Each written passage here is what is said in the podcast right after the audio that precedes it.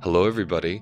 It is the time of year to begin registering for one or two of my slow groups that begin in July. My slow groups are these special groups where I focus on one topic and we deeply unpack it over the course of six months. So these are highly nuanced, deep dive, advanced groups. These are excellent for those of you who have taken my six week course or who just want to focus on one particular topic through a somatic and trauma informed lens. The two that are opening up in July, or will begin in July, are my embodied parenting group and my embodied nutrition group. The embodied parenting group is just like it sounds learning how to parent from your body, learning how to ground yourself in your parenting so you're not parenting from a reactive, triggered place, but from a much more conscious place so you can actually find joy in your parenting instead of it being a total hellscape like some of you have told me it is, and I've experienced it myself. The other group is an embodied nutrition group. This has been requested for years. For the past four years, after students complete my course, they say, Can you please do a course on nutrition and make it longer than six weeks? So finally, I can say, Yes, you can. And I can. And I did. It is a six month unpacking of the intersection between trauma nutrition, and somatics. How do we recover from stress and trauma via food? How do we relate to food as a being and not just some object on the plate? What's the biochemistry of food? Why is it not the best for my blood sugar to have toast, but lentils are just fine if they're both carbohydrates? All of this and more will be unpacked in this six month group. To register for these groups, please go to my website, holisticlifenavigation.com, and click Groups or you can click the link in the episode details below. Registration closes on June 1st. It is only open through May because we need the month of June to prepare everybody for July. I'm looking forward to this deep dive with you all. I'll see you there.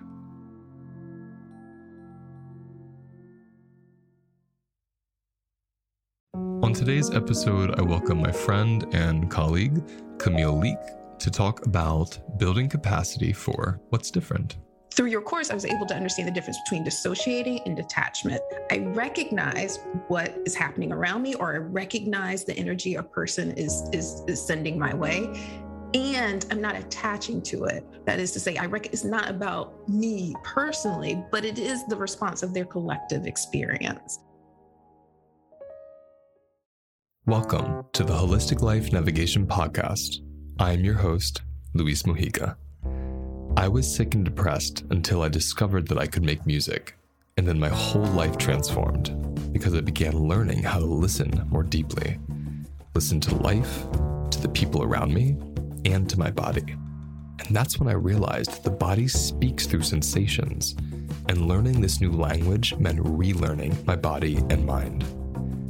I soon healed myself of many chronic conditions and then began teaching others how to do so as well. Holistic Life Navigation combines nutrition, self inquiry, and somatic experiencing to help you release stress and trauma just by listening to your own body. This podcast serves as a place to share my experiences, as well as the experiences of many others who have healed and are healing through unique, unorthodox, and unusual ways. Your time to learn begins now.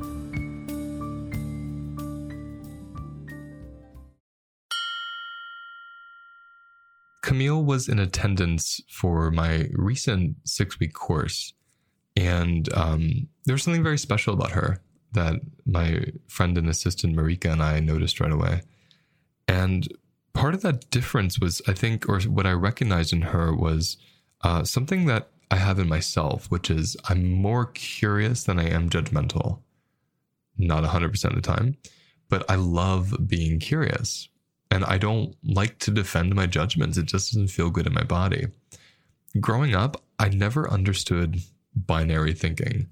I grew up in a ambiguous body. I grew up with ambiguous race.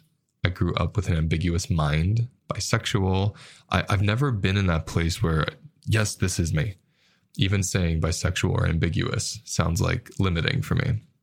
There's just a flow that moves through my body, and I don't always want to name it. So growing up in this world where we must name everybody and everything never quite resonated.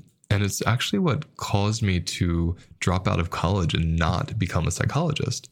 Because the more I was learning how to classify people, the less I was learning how to relate to people.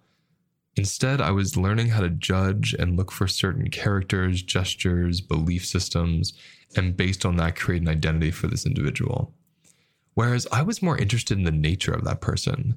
These expressions, these behaviors, these patterns that we have names for, what's the nature in you from where that comes from? What's the source of pain from where those expressions emerge from? And those expressions aren't you they're expressions of something deeper, something deeper that's not you. And I was just always so interested in that. So I spent the next 10 years of my life literally working at jobs where I made $7 an hour, but practicing what I do now, um, relating, inquiring, being curious, uh, learning how to relate to individuals. And it was mind blowing. And I, I slowly started undoing my own unconscious biases, allowing them to be conscious and sitting with them and learning where they were formed. I released a lot of prejudice I didn't even know I was carrying. And I felt much more safe in my body, which made me feel safer in the world. So when I saw Camille, I saw that in her. And I asked her to do um, have an appointment with Marika and I, and we spoke and we loved her so much and said, please join the team. And she did. And the work she does is called DEI. It's diversity, equity, and inclusion. And she did it for many years for corporations. And now she focuses on individuals and groups and businesses, I believe. And what interests me about DEI, especially in our current climate, is a lot of us are trying to not offend, not get canceled, not say the wrong thing. What I love about Camille is she is all about saying the wrong thing not in a way that's disrespectful or hurtful or even controversial, but in a way that's honest. Whatever's honest for you, let us hear it. Let yourself see that you won't be denied for what's coming through you. Instead, we're going to reflect back to you what is in there so you can learn how to relate to it. If you are saying something or doing something that hurts somebody, you get to connect to it in yourself and see how you feel about it. And in our membership, actually, my membership, I have a very, very simple protocol for controversy, for discomfort, for ruptures, any kind of issues that happen within the, the group dynamic.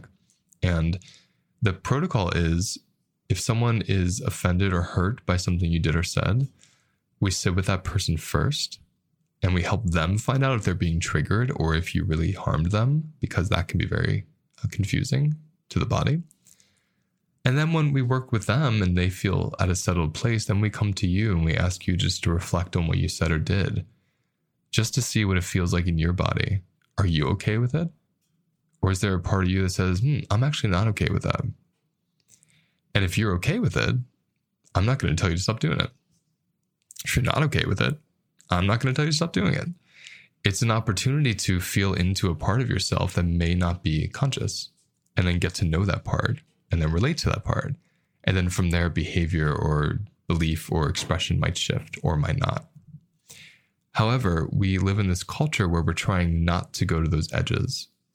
However, if we don't go to the edges, we never get to know parts of us that are inconvenient.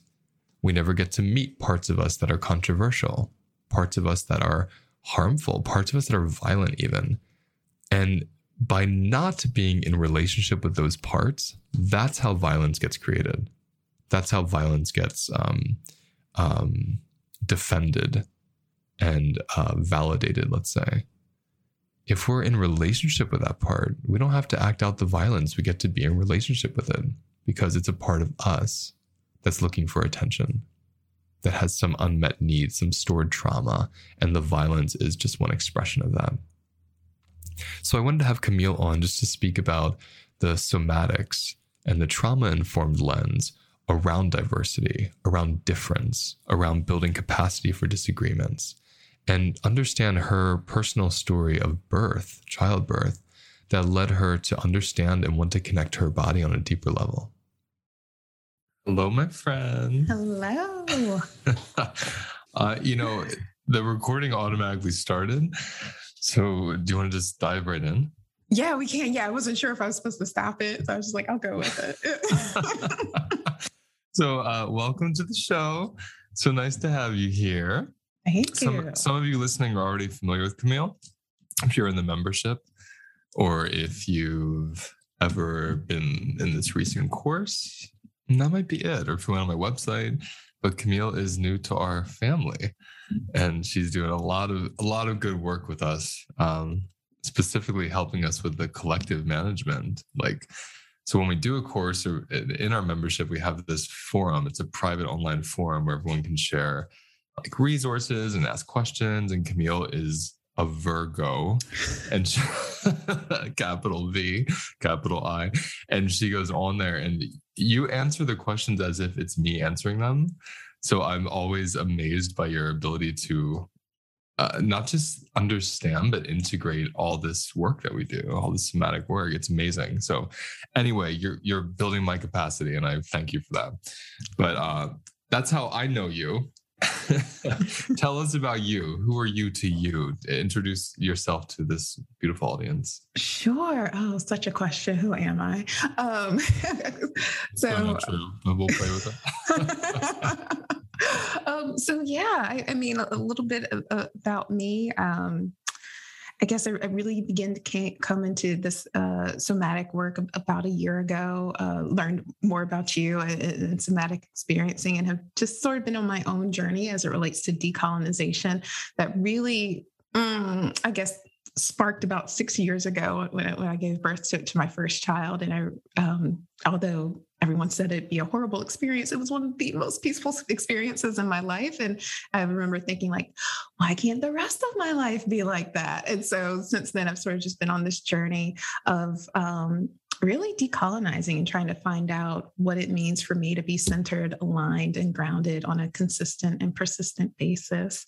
Um, and a little bit of that uh, of that journey has also been related to, to my own personal work. So i am a diversity inclusion and equity practitioner.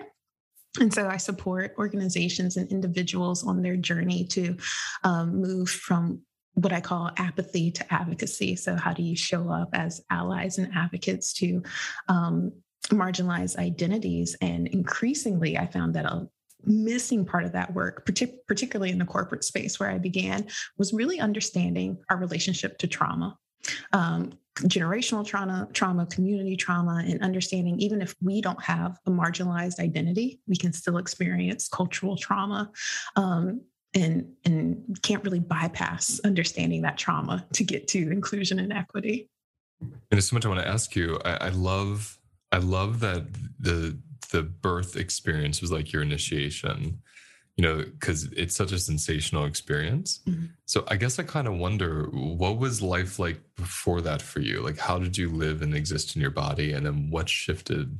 Yeah um so it was this interesting sort of simultaneous thing throughout my entire life. So i've always er, for a long time i was really really uncomfortable in my body. I've always been sort of big, fat, and black. Like from the age of five, I was physically really imposing on people, and um, both implicitly and explicitly, that was known to me um, by others, and um, or yeah, made known to me by others. So I felt really, really uncomfortable in my body for a very, very long time.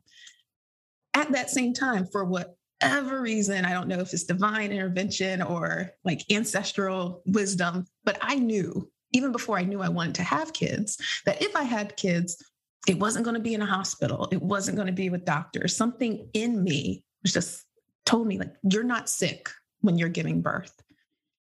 So you don't need to go to a hospital. You don't need to, to go to a doctor. There was just something, even though I didn't like my body, that was like the one thing I knew.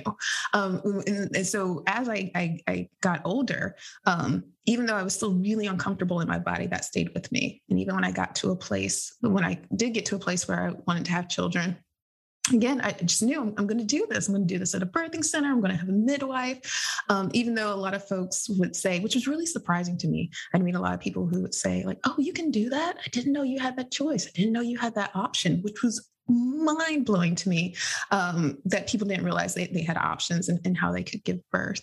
But um, I realized that in the midst of labor, like as I'm going through a contraction, um, even though I couldn't verbalize it at, at the time, it's just like I'm I'm really, really grounded. I'm really, really aligned. I it was and I have this word now, it was one of the most expansive experiences. And I finally realized, even though I knew this going into it, but I, I, didn't really know it till I experienced it, is that fundamentally I got out of the way and let spirit and nature do their thing.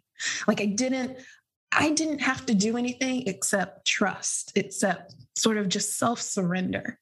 And so that was a big pivot point that outside of that, everything else in my life, I was trying to force fit. I'm supposed to look a certain way. I'm supposed to eat a certain way. I'm supposed to make money a certain way. And in that moment, I realized, well, what if I ascribed the way I approached birth to everything else in my life.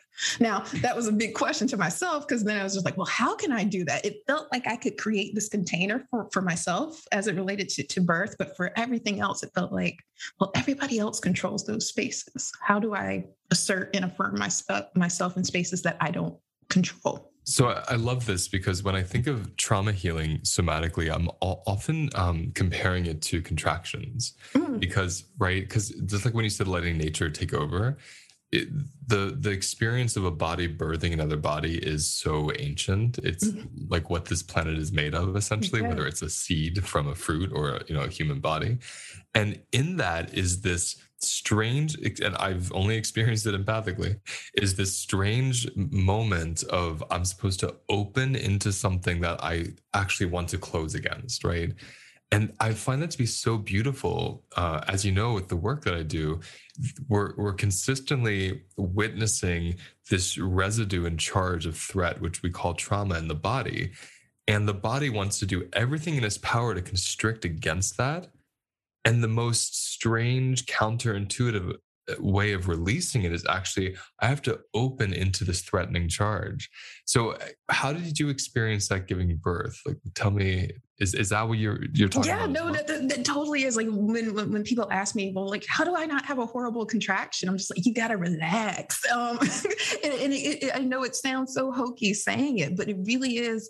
Um, you just kind of gotta lean into it, and I do think it goes back to that trust. Now, um, things that helped me sort of going into it, like expanding into the contraction, was one just reminding myself like people have been doing this for years. Like you don't you don't have to. Uh, if it was so bad there humans would not exist. Um, I, I, actually this helped me. I actually decided to watch some videos of animals giving birth. And again just kind of watch chimpanzees specifically bonobo chimpanzees because they're closest to humans. Um, and i watched this uh, bonobo chimpanzee giving birth and they were just so relaxed. They were just kind of you didn't you wouldn't even think that they were giving birth. Like they were still walking around they were eating they were socializing realizing it wasn't until like the very, very end that they kind of went off into a corner and did their thing. Um, that just sort of affirmed to me that the way you do it is to just sort of relax. And when you tense up, that's when it becomes even worse. And um, one thing that that that did really well, part of my journey was that I think a lot of the initial constriction comes from is that we're told it's supposed to hurt.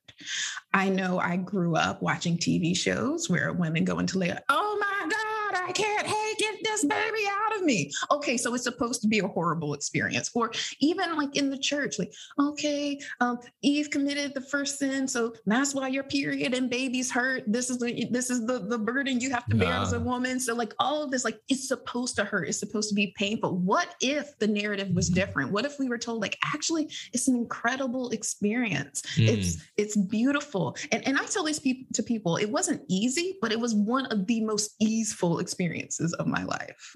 See, I, I find that whole um, like societal conditioning to be true for everything, like mm-hmm. death, loss, love, grief. Like we have so many ideas what these are supposed to be like. Yes. That right, like when they're happening, we actually believe it's the worst thing in the world.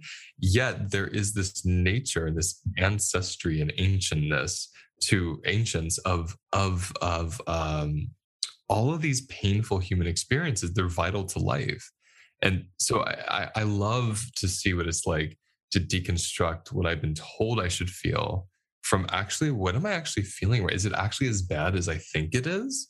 right? Because my mind is overcoupling an entire connotation over a, a, situation that's actually unfurling and changing every second. It's not fixed. Um, and it, it's, it, as I'm saying it, it, it segues me into the DEI work because you know i think of like for many people like it sounds so boring like no offense to you it's just like you know because like when you hear an acronym you're like oh what's that but it's so rich and powerful and beautiful and and I, I especially love the way that you hold it because it comes from that same place in you of essentially like who are we in relationship with one another without the bias. Without the prejudice without right? And I, I, want you in your own words to tell me what that means to you.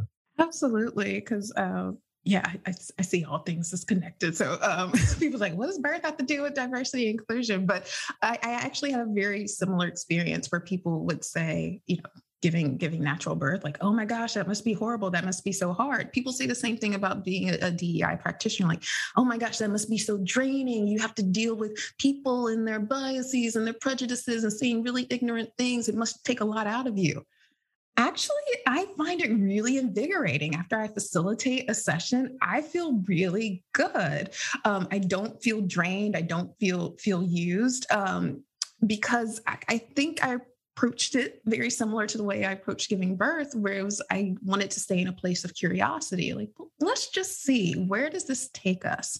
Um, and so I I know I do approach DEI work a little bit differently than than some other um, practitioners, and you know everyone ha- has their approach to it. But one of the things that I personally um, practice is that my goal is not to change anything about anyone. I have no, I put absolutely no energy into trying to change somebody's behaviors or their beliefs because I can't.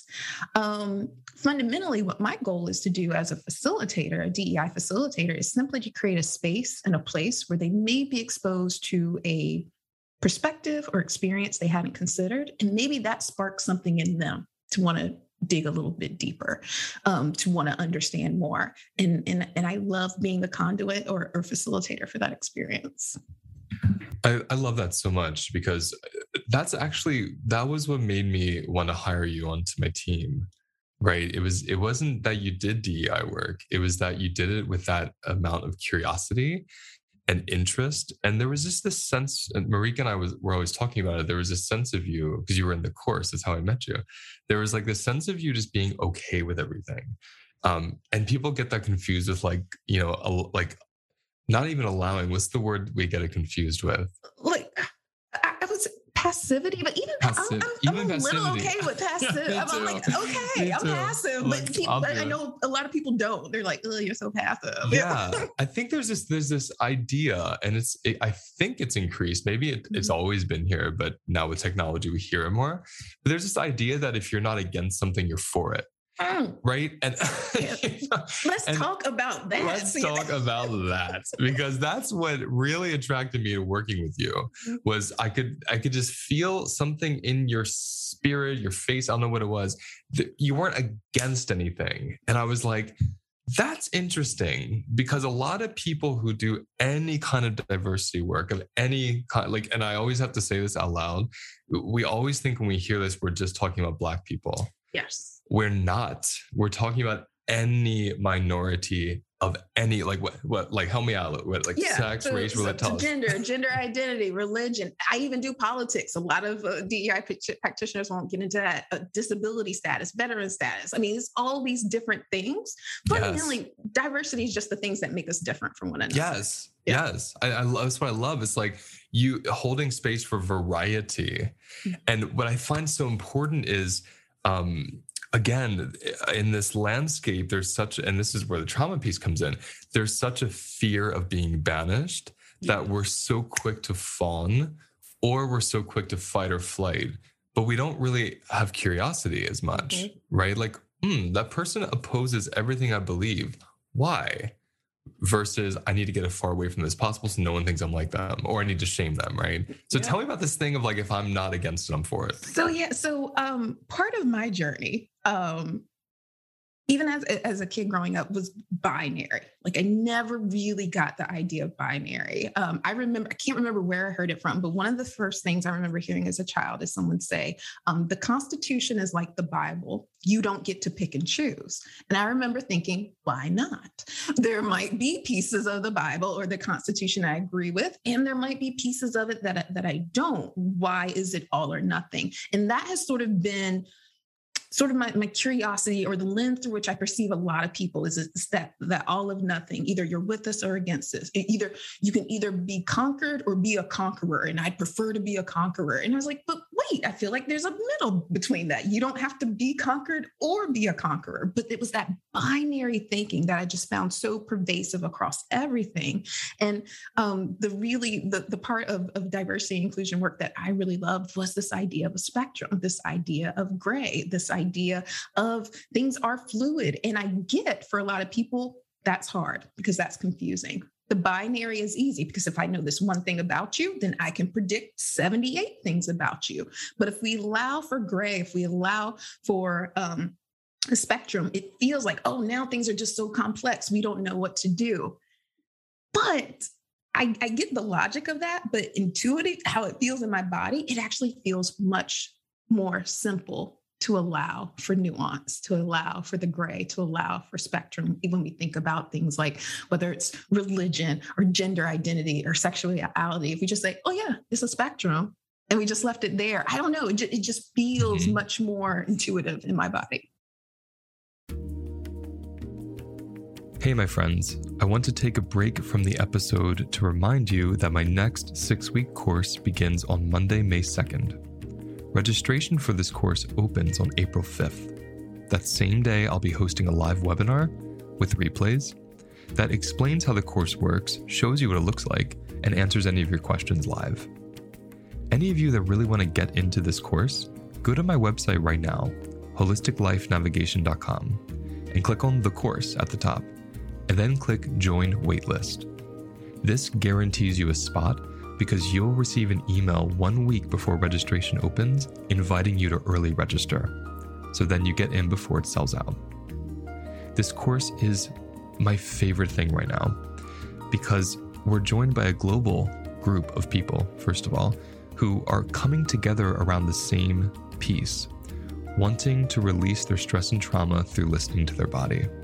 So, a bunch of body listeners get to sit together live for six weeks and through the six weeks, you have ongoing support with a private online community space we've created, and from me and my team to answer your questions, help you with any technical issues, and emotionally guide and support you throughout the six weeks.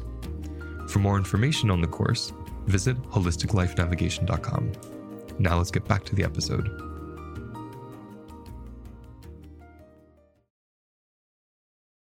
And that's a gift of yours you know you came into this planet with because i, I completely relate to that mm-hmm. like i never i mean especially the body i was born in the family i was born into the mind i was born into i biologically didn't have a binary mm. so for me the idea of a bi- to me queer was having a binary you know like before queer became what it is now like that it used to be like a negative term when i was growing up it's like i was like no, the weird people are the ones that actually believe what's one or the other. Like that was so strange to me. And so what I love what you were saying was, and again, this is where the trauma information comes in for those of us listening who want to like build capacity for disagreement, or those of you who are mediators or inclusion specialists, and anything you do to try to create more relating. That's really what we're trying to do, right? We're trying to relate more. Uh, that piece of if I know what it is, then I can predict what's next that's the piece that is driven from our traumatized systems mm. because trauma does not like spontaneity. It does not like it. So when our systems are filled with charge from traumatic events and we're always on the edge of being over adrenalized, we have PTSD and we're hyper vigilant, we're looking for something to go wrong. And if I know you are um, a white, straight, racist guy, and that's I've decided that's who you are, there's no other nuance for you, I'm allowed to mobilize into my defenses. And from that place, there's a sense of safety, there's a sense of knowing. If mm-hmm. I question that and I think there must be more to you than that, or if you believe that, where did that come from? There, there's an openness in me to that person. And just like with the birth, this is how they relate, like you were saying. It's like my intuition, what I've been taught the reflex of having a traumatized system. If I judge something in you as bad, I also judge it as a threat and I immediately constrict against it. It's strange to actually open your heart into someone that you think could be a threat. Mm-hmm. And all of you listening, I'm not saying you walk arms open into someone with a weapon. I mean, like in your spirit, in your nervous system, in your mind, right? Opening up to the curiosity of that individual, that feels very vulnerable and scary to the body, right? So, how do you, and again, this is just keep saying one of the reasons I wanted to work with you is because, and anyone listening, if you under like Camille is a black woman mm-hmm. who walked into, walks and walked into primarily white, cisgendered, straight male spaces. Now, like with dozens of men. That interests me because that takes a certain amount of capacity. It'd be like any of you listening who are Democrats walking into a room of 100 Republicans. That would terrify some of you. Like, that's what it's like. How is it for you to walk into the spaces, and not judge them, not be angry at them? Or if you yeah. did, what did you do with that? Like, I'm curious about that. So that, that was a journey too, um, where because it's also related to so many things in my head. Um, but so yeah, there is that overcoupling. Like totally understand why we, when we have marginalized identities, we constrict because there was a point when we were open, we were vulnerable, and we were hurt. And when we constricted, we were then safe. So if I just anticipate that hurt coming from the dominant or privileged identity, I can avoid being hurt again. For me, that could only take me so far. For me, that wasn't um, that wasn't living and that wasn't loving. And that really came to awareness for me after the birth of my first child. So after um, my first child, Malcolm, I, after being on maternity leave for, for a while, I went back into work. And um, there were a lot of things happening that year with uh, some police brutality and police officers killing um, unarmed Black citizens. And I would find myself sitting at my desk just welling up, having just having sort of this, this, emotional reaction. And at that point, I'm still in my colonized self where it's just like, we don't cry at work, especially you're a woman, Camille, get your shit together. What are you doing? You know, and I didn't even know what I was crying about.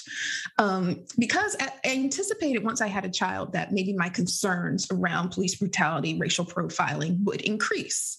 Um, and so I was really uh, prepared for that. Maybe I would have a greater sense of fear, a greater sense of anger but that th- those that's not what i was feeling. And then after a while i came to the realization oh i'm not angry or even hateful or fearful right now. What i'm feeling is guilt. And nobody prepared me for that. No one it never entered my mind that there would come a point where i would feel like immense ways of guilt for choosing to bring a black person into this world knowing that they would what they would have to experience. So after coming to that realization i really just had to spend a little bit of time not just coming to terms with what my child would experience in this world, but what I had already experienced. And I got to a place where I understood yes, racism is very real, racial profiling is very real. Um, and right now, in this moment, for example, my kids are outside playing and having fun. Um, right now, in this moment, I am doing this awesome podcast with you, and that is where I'm choosing to put my energy. Um, so I'm not choosing to dwell in the potential impact of racism or, or, racial profiling on them or me, but I do recognize it as, as a, a part of, of, of our daily lives. And then specifically in corporate America, when I was dealing with predominantly older white cisgender straight men who didn't really have an appetite for, for, for, for DEI. One of the key things that I had to, to, to, to learn in terms of their reaction is that it had nothing to deal with me. And, and now I even have the wording for it after engaging with you. I wasn't even engaging with them. I was engaging with their trauma response because again they hadn't done their work when it when it came to any trauma they may have experienced let alone trauma specifically as it relates to any form of of culture generation diversity. Um, so i wasn't really engaging them and they weren't engaging with me. What i was engaging with was their need to to to fight or flight or fawn. Um, and and so that that helped me that I, this isn't about camille in this moment but this is about everything that they've experienced leading up to it. Um, and so so that that really helped me. And it, it was interesting because it would manifest in some um, yeah interesting ways where i'd be doing the session and maybe if, as it related to lgbtq people and um, someone was like really obstinate towards it. And then throughout the session they get to a place where they would say well, you know, I had a parent when I was 12 who left because they up and decided to be gay. And I don't, I don't, I don't care about them being gay, but I was 12 and then they were just kind of gone. They, they moved. And I said, ah, that's what we're, we're dealing with here. And so the, just those kind of things um, that, that i found to to be important. And you know i've shared this with you like i oftentimes use the yoda quote um, fear uh, leads to anger anger leads to hate hate leads to suffering. So my practice is really just to remember that that underlying any sort of hate or anger i encounter it's fear it's that trauma. So gorgeous. I mean there's so many things you spoke to that i thought were were really profound I loved the example of uh, attunement and orientation when you were talking about um, the reality of like collective racialized trauma and profiling and the possibility of that occurring to you or your family. And am I oriented toward the possibility of it or am I oriented toward the reality that right now it's not happening?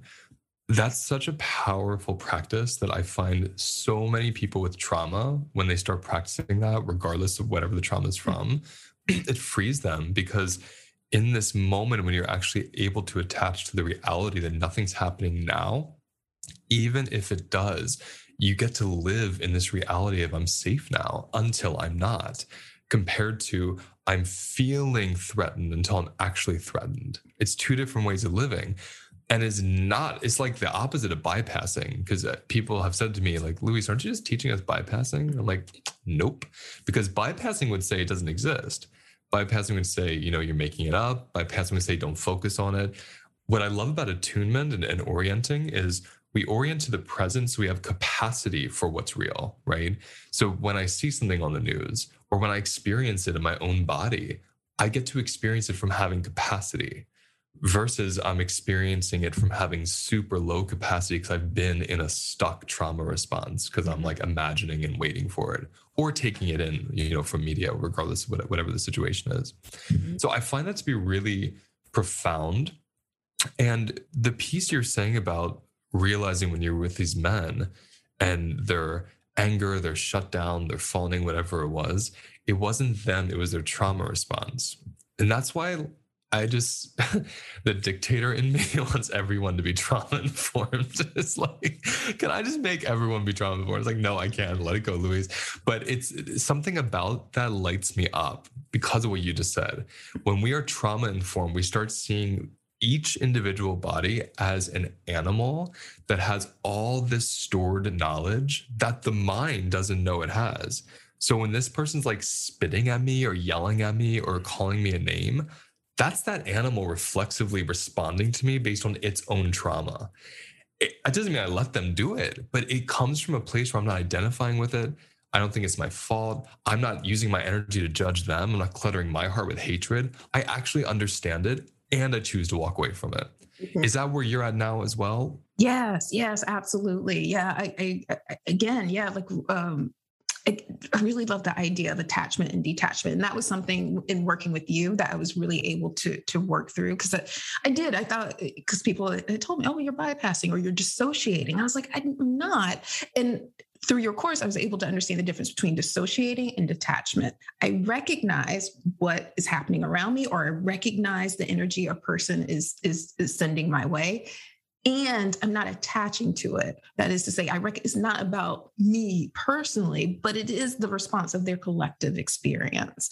Um, and, and, to your point, that's not to um, excuse or, or dismiss the behavior, but I can totally understand it. I can empathize with it because guess what? I'm not perfect. There's been aspects in my life where I've probably displayed the very same trauma responses because of things that I've been conditioned with or things that that I've experienced. Um, so if I want people to create space or have grace for me, I can I'd absolutely like to extend that to, to other people. I, lo- I love that, especially when you just said, you know, you you yourself have had that trauma response with other people, similar trauma response. And I'm actually thinking of this morning with me. I went to this garage to pick up my car. They were fixing it. And my trigger is actually white straight men because that's who bullied me, that's who yeah. assaulted me. Like that's what I experience a lot of hatred from. So I have this overcoupling to this day, like danger, danger, danger. And so you walk into like a mechanic garage, and that's essentially what you see, depending on where mm-hmm. you live. And so I walk in, there's like six or seven of these men. And I notice right away my my voice goes from this to I'm here to get my car. you know, like tucked in, shoulders up like I need to be as normal as possible so no one, you know, hurts me. And I noticed it, which was amazing because in the, you know, my life before this was living that out. I had no idea I was even doing that. But I noticed it. And I noticed the it was that part of me that was scared. Mm-hmm. And so I was like, okay, I know you're scared, but we don't know these people. Let's see what it's like to open our heart to them and then see what they do. And it was a totally different situation. It was so soft and something melted in me. And the guy made nice eye contact. It just became this like simple, you know unremarkable experience essentially you know and so i think that piece there about so good people to hear that through this language that we're using that when we see someone doing something and we really have to understand that word like you said dissociative like not in the body like rage hatred screaming fighting that is not an embodied state like mm-hmm. people think it is because we get high and we think that's embodied they're out of their mind when that's happening. So there is no conscious decision, it's a reflex. And it's nice for us all to hear that so we can start seeing people not as bad, but as their behavior as, oh, an extension of something unconscious, mm-hmm. you know, and it's no one's job to even fix that for them. But when we live from that place of understanding that behavior, our obsession with hating people, it just goes like, right? It's just gone. Yeah. I don't even have to think about people anymore. No, yeah, no, I, I, I, totally agree. Like, if, if I had to boil it down to two things, it really is that idea of staying in a place of curiosity and not taking things personal. And, and, and I guess the third thing is it's not about good or bad. Is it isn't like how could someone do that? The question I now have is, oh, what happened to them? Um, because no one, to your point, wakes up in a dissociative space. Something brought them to, to, to, that space. And I'm curious to know what was that that something? What's that story? Um, again, not to uh, dismiss or excuse or approve the behavior, but trying to to to understand. Um, yeah, because if nothing else, like I was saying before, it's going to be applicable to other situations as well. You know, one thing that um, really changed my life was I went through this period of looking up the people who had assaulted me and trying to like find them and trying to understand like from a place I was at now what would lead them to do that and then what would lead them to you know make rumors about me in school all these mm-hmm. things and what was profound was I started feeling this like deep sense of love for them because I rather be me who got hurt than having hurt someone. Right. And I was like, okay, I can actually feel for them because I can't imagine what it's like to live with that. And then I had discovered that one of them actually took their own life. And it was such um, like a confirmation of that person couldn't even stand to live in their own body. Right. And I just happened to cross paths with that experience. It was not because I was deformed. It wasn't because I did anything wrong and it, it was this huge and for some of you listening it might be too far to go depending on where you are in your experience but it really changed my life. Like when we talk about forgiveness like something shifted in me toward that person and then i realized they had taken their life and then there was just all this love like yeah. Well you can't hurt me. You're not here. You didn't even love yourself. My goodness. I'll be the one person that could love you. And that was so transformative. Mm-hmm. and i just don't know where that goes for you like what when you think of the work you do. Oh no that is i mean it sounds hokey or cheesy, but hurt people hurt people. Like that is so true. I know we hear that a lot growing up, but it's absolutely true. Um, and, and, and particularly as it relates to, to, to, DEI, I feel like that's what I've encountered a lot when it comes to any, particularly like like fight response. Is that well, I don't get to be my authentic self. Why should you? Why should they? I have that's to right. conform, colonize. I do all these things to change myself to fit in you think you shouldn't have to either and part of me was, no, you don't have to either. Like we can all be our authentic selves. But I think that's fundamentally the the pushback we see either across different communities, and I've particularly seen this across generations. Um, and I think that's, for example, I think that's why we hear like, oh, millennials were so entitled. Well, is it that we we saw in previous generations like oh you had to do all these things to fit in what if we don't? Um, you shouldn't have had to either. We wish you you had the space the ability to be your authentic selves. We'd like to continue that that that evolution. I think that's one of the the the biggest um, foundations of any pushback to diversity and inclusion um, a lot of people have i just want to say to everybody because we, we have to close soon um, you know camille is part of the membership and so I, you know, every week we work with our group and she holds a biweekly sacred circle, a monthly DI workshop there. And so any of you thinking about the membership, you can take, you can be part of it after you take the course. So if you're interested in being part of this much more private personal space where we go deep into subjects with trauma and somatics, um, it's it's a beautiful place to be, and she's adding so much to it. And I, I want you to kind of tell them about how to find you outside of my work too. Like, what's your work called? How can they work with you? Oh, yeah. Yeah. So um, I, I, do have a, a, DEI practice. You can um, find my website, um, Real Talk and Brave Spaces. Um, it's www.realtalkbravespaces.com. Um, and through that work, I do uh, work with groups as well as one on one coaching. Um, you can also find me on LinkedIn. Yes, there are people who are still on LinkedIn under Camille Leake. I just have to say, as like a little testimony to you, uh, I have experienced as a trauma therapist, especially in the last like three years. Well, I would say last two years, especially since George Floyd in 2020. Um, so many people wanting to work with their unconscious bias. And uh, the people I've seen successfully do that are people who feel safe in space with the person they're doing it with because if we don't feel safe with a person, we go into trauma response. Mm-hmm. So if I'm sitting with someone, regardless of what the bias is, like I said, whether it's political, whether it's racial, whether it's gender, sex, money, whatever it is, whatever my bias is, if I'm sitting with someone that's like pushing me in a way that isn't trauma informed, I'm going to be fawning. I'm going to be dissociating. I'm not actually going to excavate through honesty what you get to what you offer specifically is you give people that opportunity to literally be there without any judgment. It's that simple. And so you get mm-hmm. to reflect back to them oh there's your bias. Let's let's be let's get curious about your bias. Like you help them even love the bias part of them so they can transform it. Yeah. And i think that's really special. And anyone listening that wants to do that work should definitely reach out to you because uh, it's going to be quite quite powerful for them. Yeah Please do. Yeah, no shame around bias. Spoiler alert, I got biases, a whole bunch of them. Um, so yeah. I feel like when you open your jacket, there's all like the watches. Like look at all these shiny biases I have. All these jacket. biases. well, thank you, my friend. It is so sweet to have you here and uh, share you with everybody. Absolutely. Thank you so much for having me. You're welcome. We'll see you later. See ya. Well, I hope you enjoyed today's episode. My question for you is where do you feel the episode? Take a breath and just notice. What's your body doing right now? Sit with it. Let it speak to you. And let whatever comes up come up.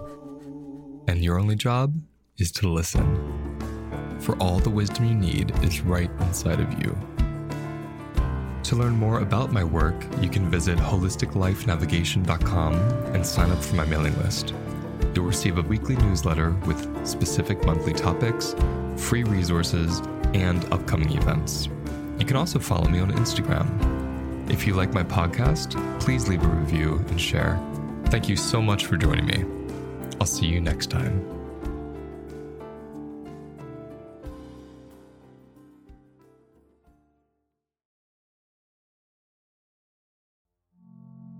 Did you know your food cravings are actually a doorway to your subconscious?